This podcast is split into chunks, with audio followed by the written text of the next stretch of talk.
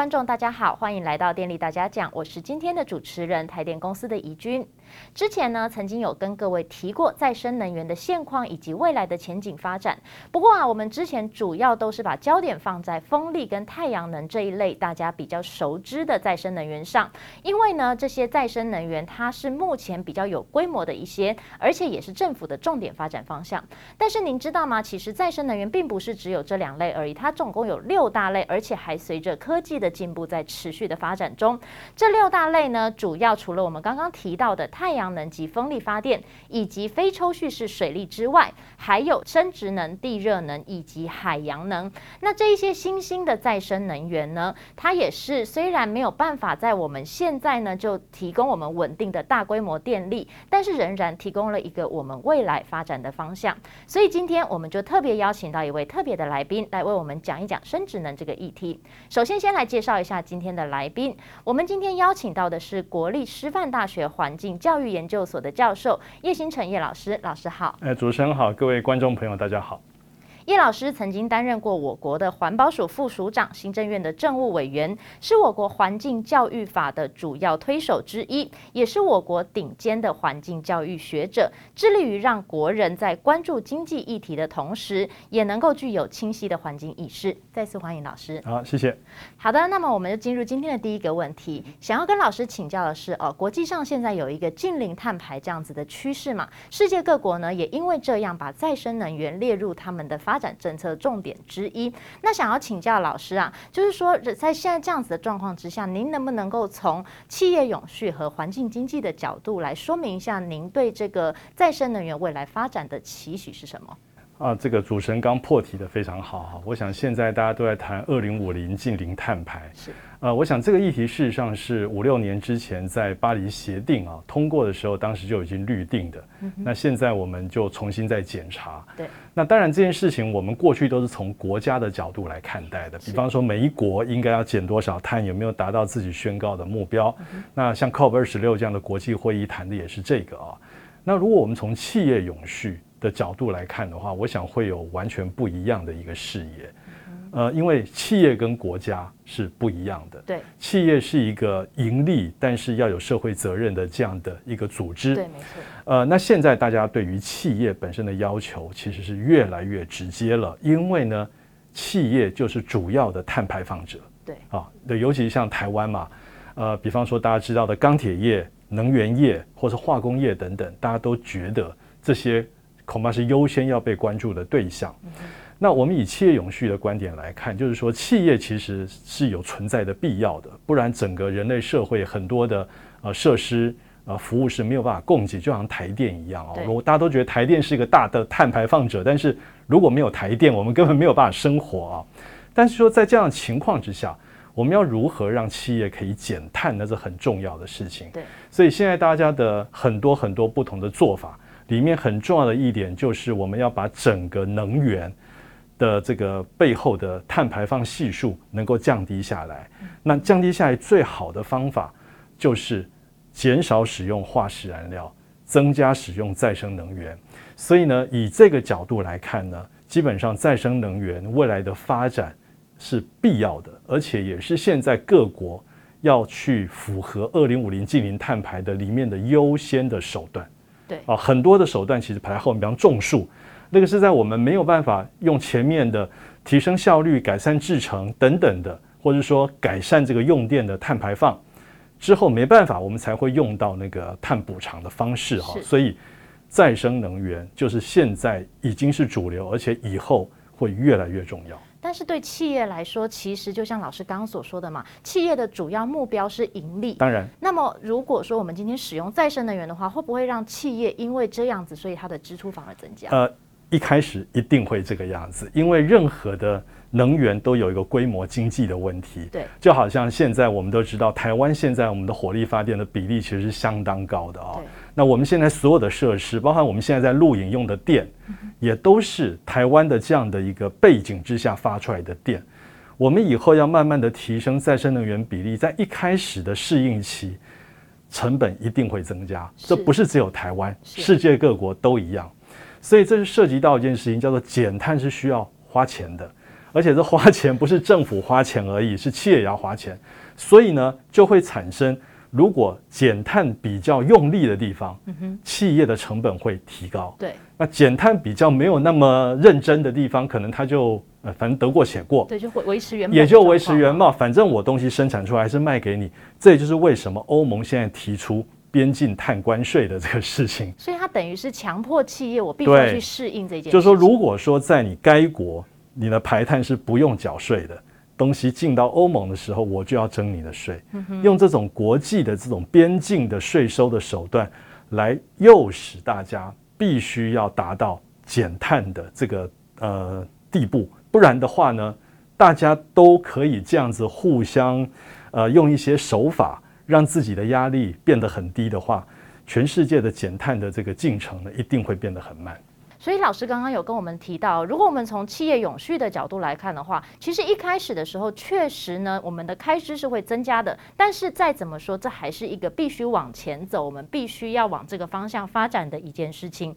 那么接下来我们还是要导导入今天的主题，我们想要金老师问一下哦，其实我们刚刚提到再生能源有非常多种嘛，其中有一种就是生质能。那所谓的生质能呢，其实就是燃烧废弃物来发电，可以这样子说吗？呃，生殖能其实定义还蛮广的，燃烧废弃物是其中的一种。是，生殖是生物质的意思啊，英文叫做 biomass，就是说基本上是以生物或者说以有机的，我们讲是有机是含碳的这些东西，呃为基础的这些呃物质都叫做生物，就是生物质，所以我们叫做生殖。那我一般呢、啊，我们讲的这个垃圾哈，因为垃圾假设是可燃性的有机物，所以呢，在台湾或者说在美国，基本上。我们可以把呃，垃圾当成是生值的一部分。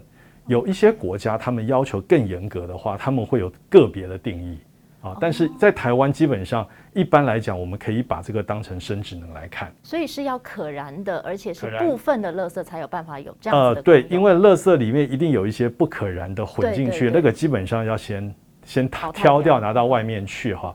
但就是说。只要是可以烧的东西，基本上它基本上我们把它当成是生物质，那生物质它就可以作为再生能源的一部分。像是厨余啊这一类的。呃，厨余它其实会有更好的利用，但是现在事实上在食物上面有时候就把它拿去烧了。但是事实上厨余现在的技术已经进步到它可以拿去发酵转换以后变成甲烷啊。那甲烷现在大家非常关切的一种温室气体，但是它本身也是一种燃料，对，它就可以有更高效率。啊，更高经济的一种应用。OK，那老师，你觉得就是以生殖能，或者是说像您刚刚讲的这些，因为它毕竟比较是一种从我们的生活代谢下来的东西去做的一个发电方式，听起来是很环保。那但是我未来有没有什么样的更多的应用价值？因为目前看起来可能还没有办法去做一个大规模的。呃，应该这样讲，这个哈、啊，这个就是说我们直接，我们有时候这个。同样一件事情，用不同的说法说出来，哈，感觉是不一样的。是，我们说它是生质能，哎，感觉是再生能源。对，说烧垃圾，哈，感觉好像是会制造问题的啊。那事实上，我们现在的概念基本上应该可以这样讲，就是说物质和能量中间是可以转换的。对，只要我们控制得宜的话，其实可以让整个系统的效益变得更大啊。嗯。那现在我们过去。就是垃圾收了以后就混在一起，拿去烧当然是没有效率，因为里面混了一堆油油水水，对，然后一些不可烧的东西，甚至还有毒物质。现在我们台湾分类做的是相当不错哦。是，那分类好了以后拿去烧，效率变高。而且现在呢，还有就是说，我们拿去烧之前，有时候我们可以把一些呃垃圾或是一些这个废弃物，把它转换成为这个另外一种物质，然后它会变成比较形状固定。品质固定，再拿去烧的时候呢，呃，焚化炉或者说任何的炉体都可以比较好控制，不会产生一些负面的效果，就是衍生燃料或者说再制燃料。对，这是现在在环保界大家很多人都这样做，而且它也易于运送，而且呢，二次污染也会降低很多。那其听起来，其实垃圾的精确分类会是第一步，至少大样分类啦，至少大样分类。那台湾这方面。已经没有什么问题了。其实，在推行之下，也已经做。呃，我们几十年台湾的这个垃圾分类啊，在全世界是算是非常领先的。哦，真的、哦。非常领先，就是我们啊，台湾有一些领先指标，有些落后指标，这个是领先指标。那么我们接下来想要跟老师谈到，就是我们刚刚讲的这个生殖能嘛，其实就像老师刚刚说的，说好听是生殖能，说难听是烧垃圾。对，那其实他在讲的就是把我们的生活的废弃物。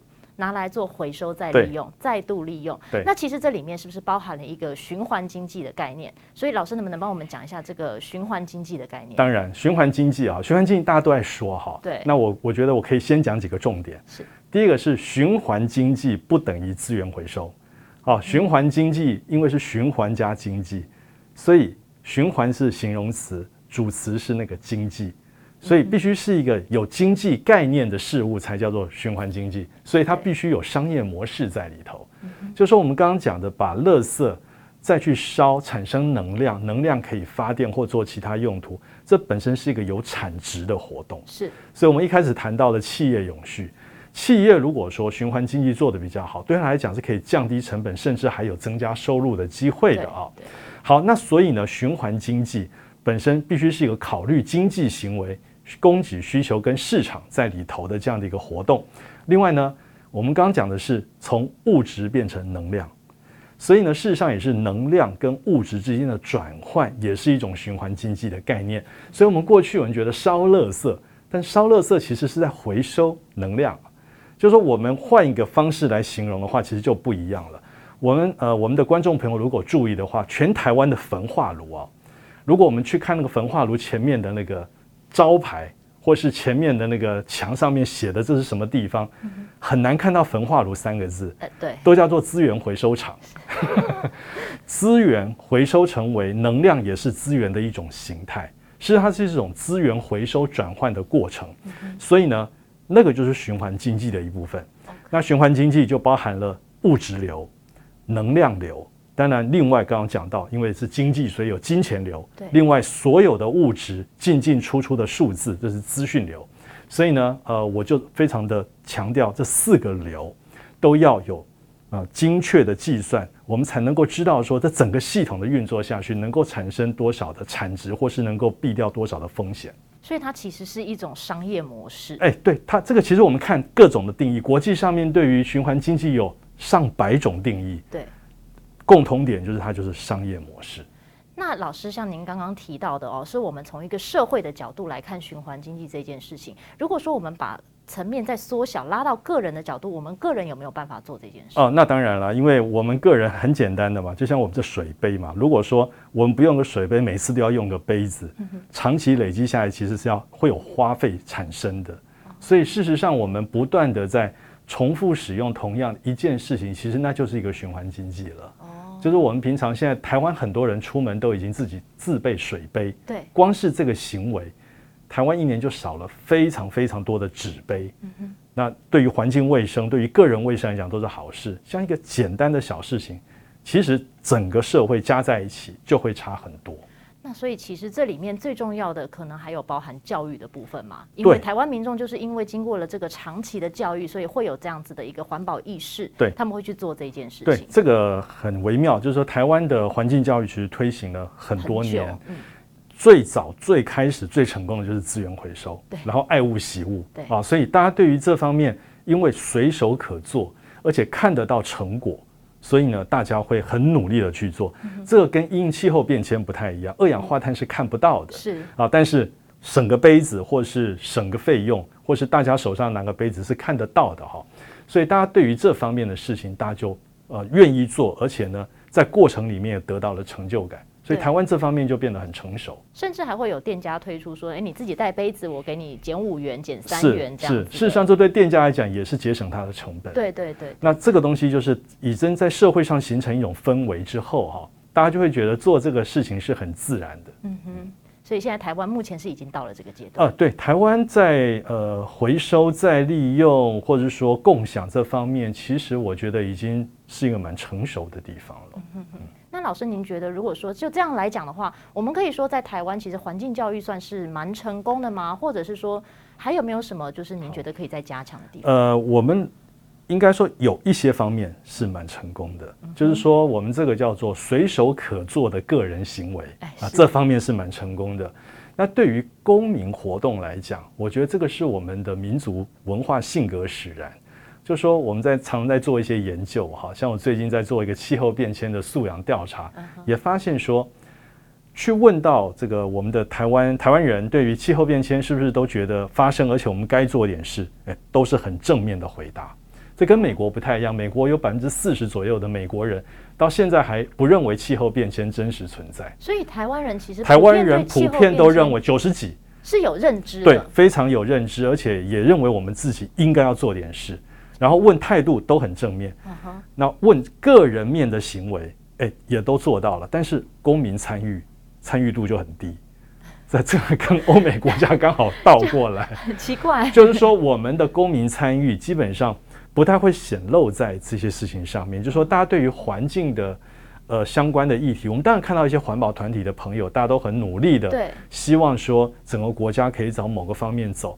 但就是说，一般民众而言，这些事情在他们心目中的分量跟顺位，其实并没有排到非常前面。呃，对，感觉就是我随手可以做的，我就做一下，但是也没有办法更多了。对，这样子。那其他的呢，就觉得环保嘛，就觉得是政府的事。或是别人的事，企业的事，呃，但是好像不太是自己的事，所以大家都有认知到，但是都觉得，哎，我就做我自己这一部分。呃，对，就是这个比较像是就是自己把自己做好，比较像这个样子。那去影响别人，比较就觉得说好像会不会有点鸡婆，就是说 可能会有点这种想法。那这样的，我觉得这是文化的特色，是，这是文化特色。那跟呃，在欧欧洲尤其就不一样，欧洲大家会互相。互相去管理对方的，所以你怎么不做这个？就大家这个社会互相约束量，尤其在德国，这种社会互相约束力量其实是很强的。是，那台湾大概不太会这个样子。那老师，您觉得如果是这样子的话，要怎么样去提升这个公民参与的部分？呃，我觉得基本上，呃，让大家觉得这些事情跟自己有关，我觉得是很重要的。也就是说，我们在一些传播哈，或者说我们在一些啊教育的一些行动上面呢。我过去长期以来一直主张一件事情，就是说我们用多用沟通或者说宣传的角度来谈一件事情。但是因为我们很多法律里面啊都有宣导这两个字啊，所以我们常常就会说，哎，我们来宣导。宣导的感觉是好像是被教导嘛，就是比较是一个单向，哎，单向被教导的感觉。那心里面基本上会觉得说，好，那个我就听一听，或者说甚至有点排斥。对，那我觉得这可能就是传播媒体啊，可能要多花一点。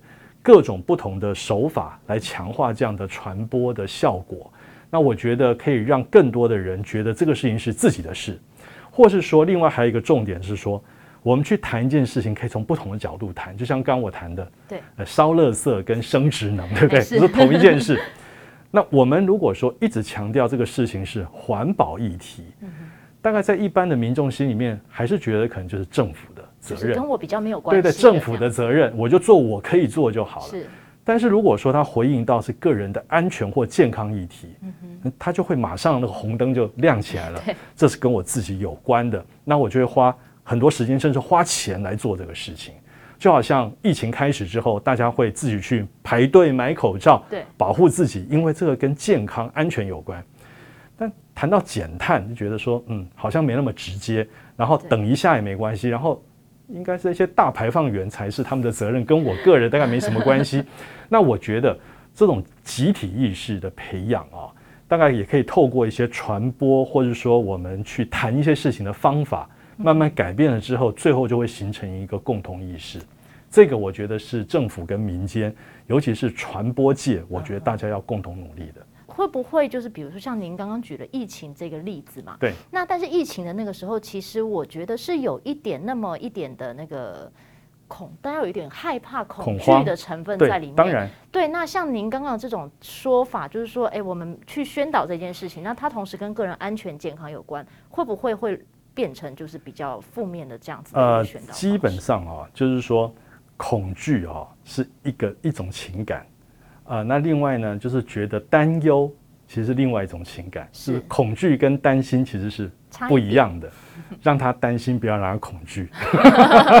哦，听起来蛮难的。对，当然啦，我知道现在因为像气候变迁这个领域的话，举例来说明，就很多的传播的方法都是先用恐惧诉求。是，但是恐惧诉求其实经过很多学者专家的研究，短时间有效，嗯哼，但是呢，长时间是没有什么用的，麻痹了，麻痹了，而且。不断的看到同样的恐惧诉求，看多了以后会反感的。呃，是。哎，就是说这些东西其实，呃，使用的方法其实也都是要有设定的啦。Uh.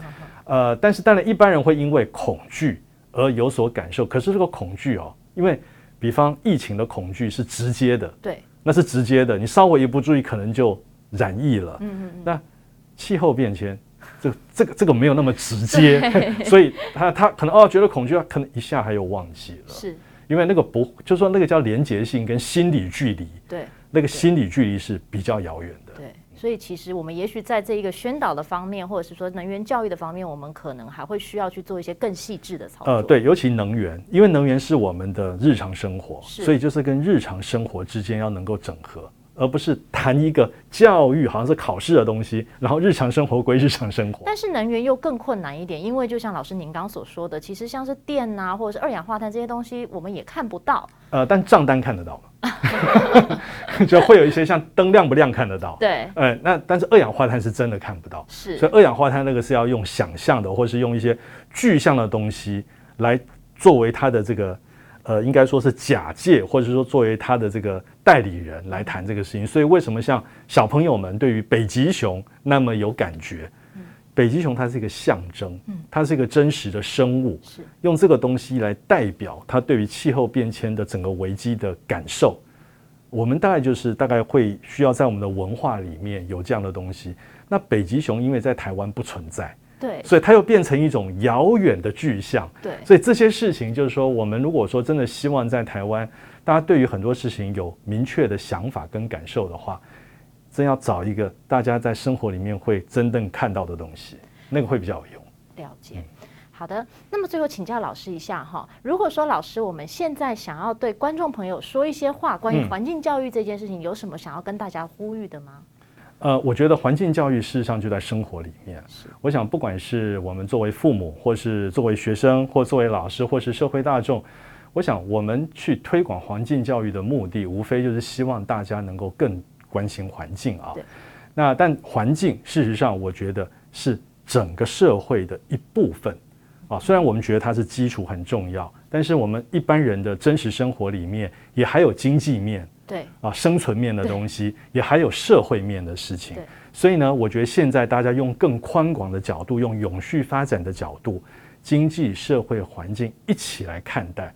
但是我们以这个环境作为价值来去进行永续发展这整个导向的教育，我认为这样的一种教育方式呢，各个不同领域的人接受的程度会更高一点。是。嗯 OK，我们今天非常谢谢叶老师哦。老师刚刚帮我们讲了生殖能，另外呢也帮我们讲了环境教育的部分。我们再次谢谢老师，谢谢老师，谢谢主持人。那也希望大家喜欢今天的节目，电力大家讲，我们下次见，拜拜，拜拜。